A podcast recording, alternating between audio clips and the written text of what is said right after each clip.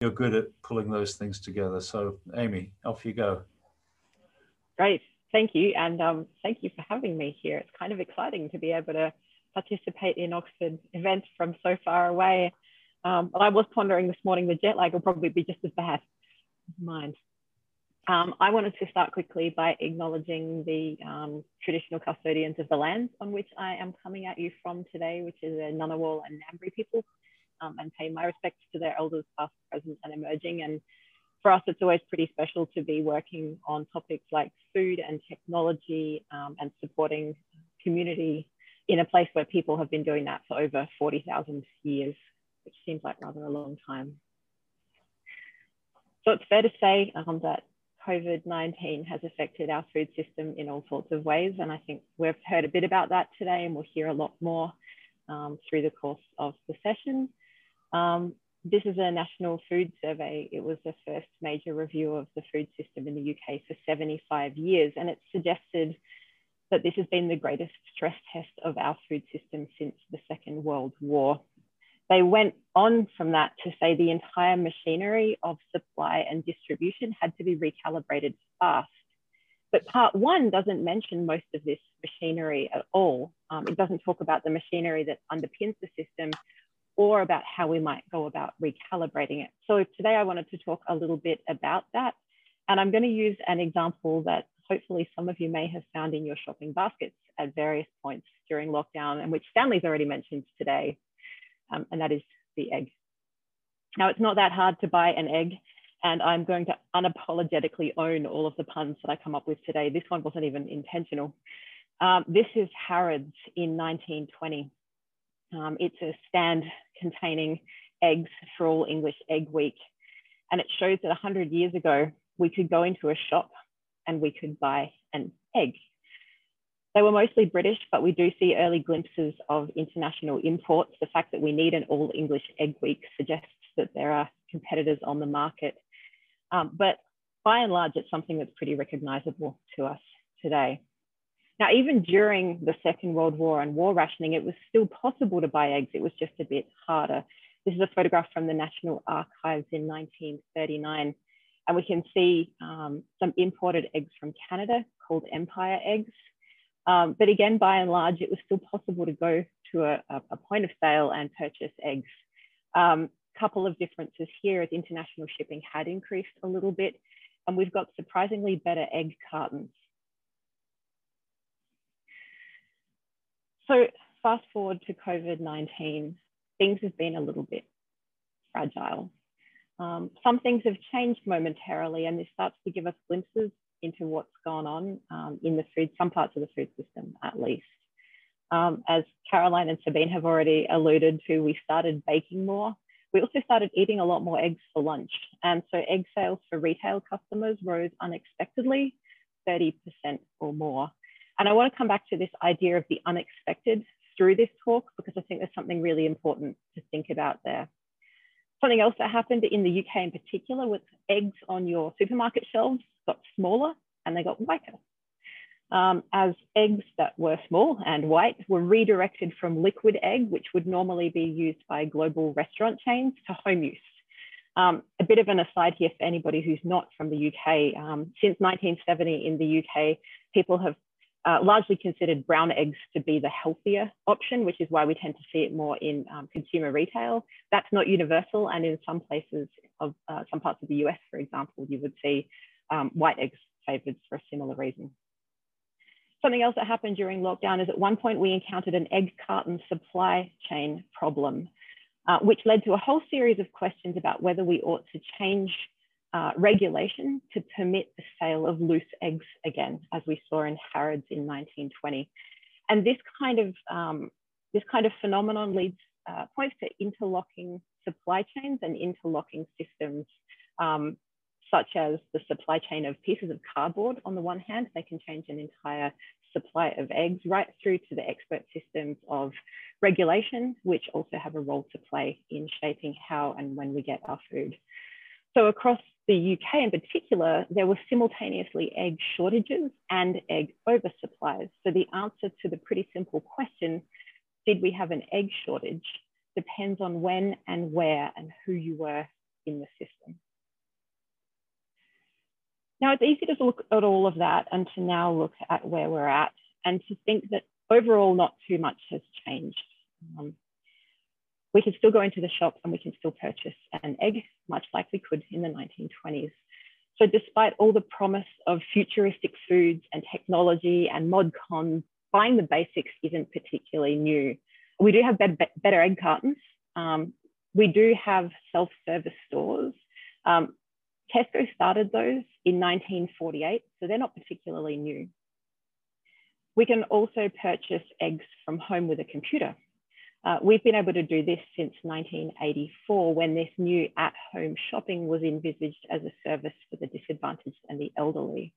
So that's not too new too, it's pretty recognizable. And all of this creates a bit of a dilemma.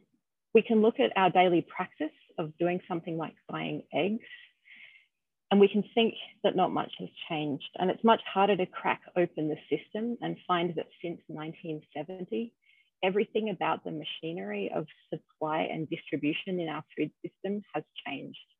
And you might even contend that, um, that there has been a much larger set of changes at play underneath the surface compared to what has happened during COVID-19.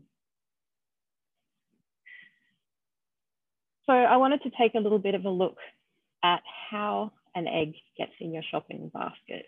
What's the system that we're talking about here? And if I asked you to draw that today for me, your understanding of how the egg went from the chicken to your shopping, I wonder what you'd draw. If we had more time, I would ask everybody to do it and hold it up to the camera and uh, we could talk about it. Um, for the meantime, here's how we might imagine it. We might imagine a process as something pretty linear. Um, it's a chain after all, and a pretty straightforward series of steps from the chicken into either industrial or retail use, um, where the industrial eggs would then travel into a series of production processes and then into our retail environment. The reality is here's how they actually work today. They are so complex, we need messy diagrams and a revival of clip art to try and explain and articulate how they work. Um, and indeed, software can manage some of these supply chain systems in such a way that people don't need to be able to understand or articulate the whole system. Uh, for example, if you were in or part of this supply chain, you wouldn't know who's two steps away from you in the supply chain because things are changing all the time. Um, software is continuing to optimize the path from chicken to retailer um, and that means choosing each time it makes a move, which, uh, which supplier or which intermediary might be best at that particular moment and time. Um, that means we've got real-time data coming into the system, applying computational processes and making decisions all the while. It's what we might call a cyber physical system. And I really love this description of this system. Um, when pictures fail us, there are some words we can draw on too. The internet-driven supply chain operates like a digital logistics nervous system. It provides multi-directional communication among firms, networks of firms and e-marketplaces so that entire networks of supply chain partners can immediately adjust inventories, orders, and capacities. Now, to me, as someone who spent a bit of time in anthropology, this resembles more like a complex Kula ring than an industrial systematic supply chain or capitalist system of value exchange. And I think there's something interesting there for us to start thinking about. So where did it come from? One way to think about where this particular supply chain uh, model has come from is to go back to Japan in the 1960s and the car industry. Um, Toyota, and this is one of their plants in 1959, the Motomachi plant, decided that it was time to reform their supply chain management. They sought to improve worker machine collaboration and they were keen to cut overheads and in-house storage. So the idea was you would have you would lower your costs if you were able to uh, access parts that you needed just in time. So just as you needed them and no further, uh, no earlier. Um, and this just-in-time manufacturing was all about only storing items as needed and having items mostly in flow. Now, this required a load of different things. It required the ability to predict, um, take in data and understand what you would need when uh, and next, um, series of communication pathways, There were certain redundancies that were required and also ex new exchange processes and pathways. And again, as an anthropologist, these are things I can get my teeth into. So how do we go from Toyota to UK supermarkets? Well, actually one really easy step. In the 1980s, Tesco announced that they wanted to become the Toyota of the grocery world. Um, and so they adopted a lot of the models that had been uh, developed out of Toyota and out of just-in-time manufacturing and related processes and started to apply them. Everything continued to evolve from the 1980s through the 2000s as we start to see advanced analytics and computing keep everything balanced on a nice edge. Things only arrive just in time. As technology speed and capability continue to increase, we see supply chain management, RFID technologies for chipping items um, and being able to trace them in the system, and something called integrated point of sales data, real-time update processes. What this means is every time you purchase something at a supermarket, the data point that you generate from that purchase feeds immediately back into the system to shape the next decision that the system will make around supply, um, which is pretty neat. So what we also see then is retailers managing all sorts of complex networks. Tesco, for example, maintains the flow of goods and coordinates ships, trains, trucks, and planes all across its global supply chain. Now, of course, their stock isn't all car parts and manufacturing. It involves people and producers and the environment. You can't just turn chickens on and off as you need them. So the environment and people start to complicate the technology as well.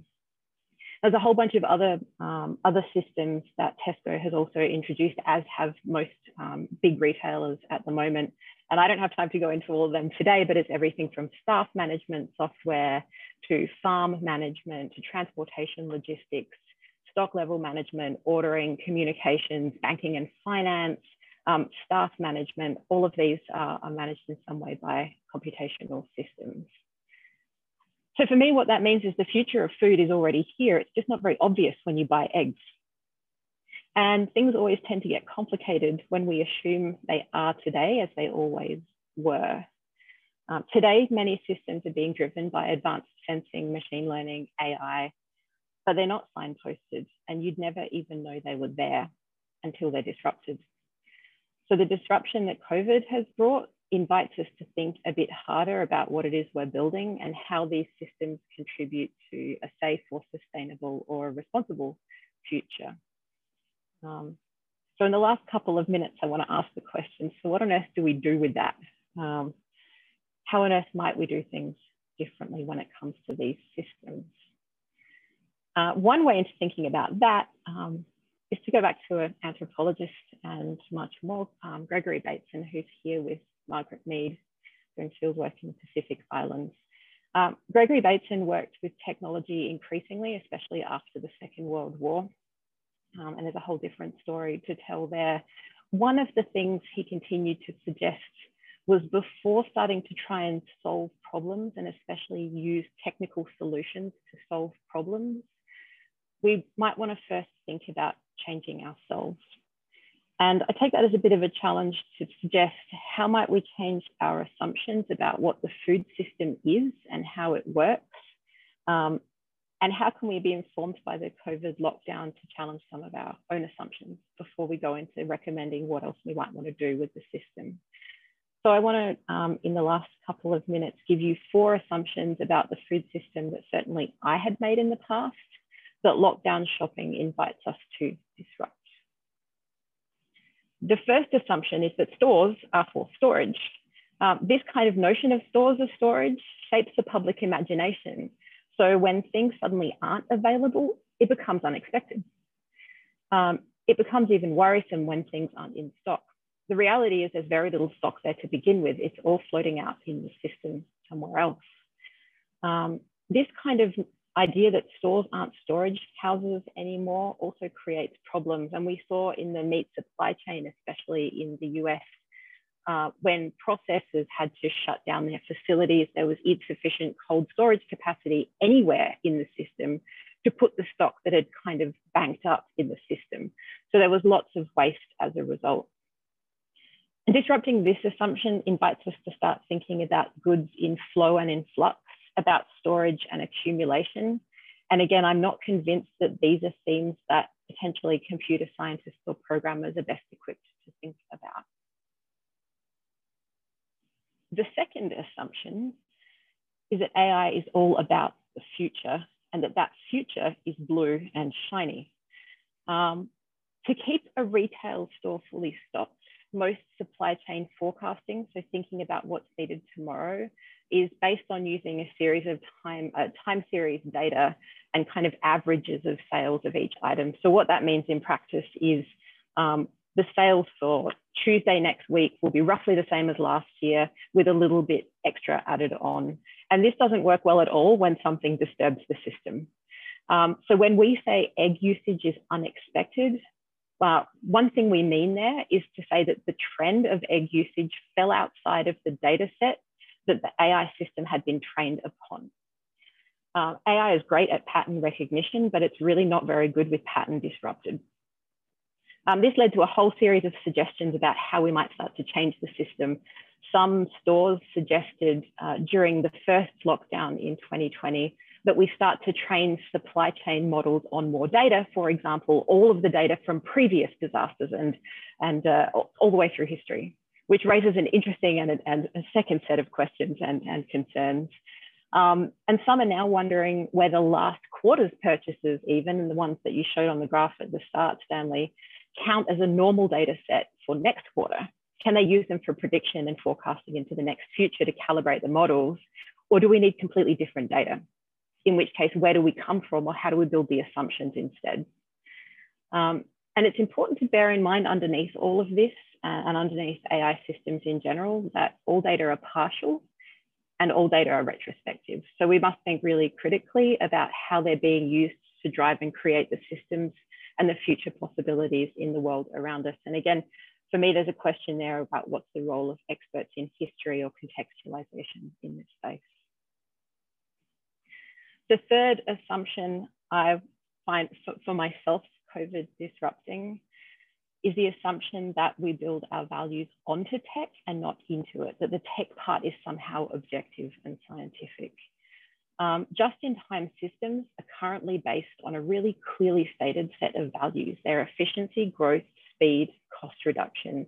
These values are built into the algorithms and metrics of the system. So they shape uh, the assumptions that are made throughout the system. But advances in technology underpinned by values like efficiency at all costs paradoxically make supply chains more vulnerable to disruption, which is what we've seen during COVID-19.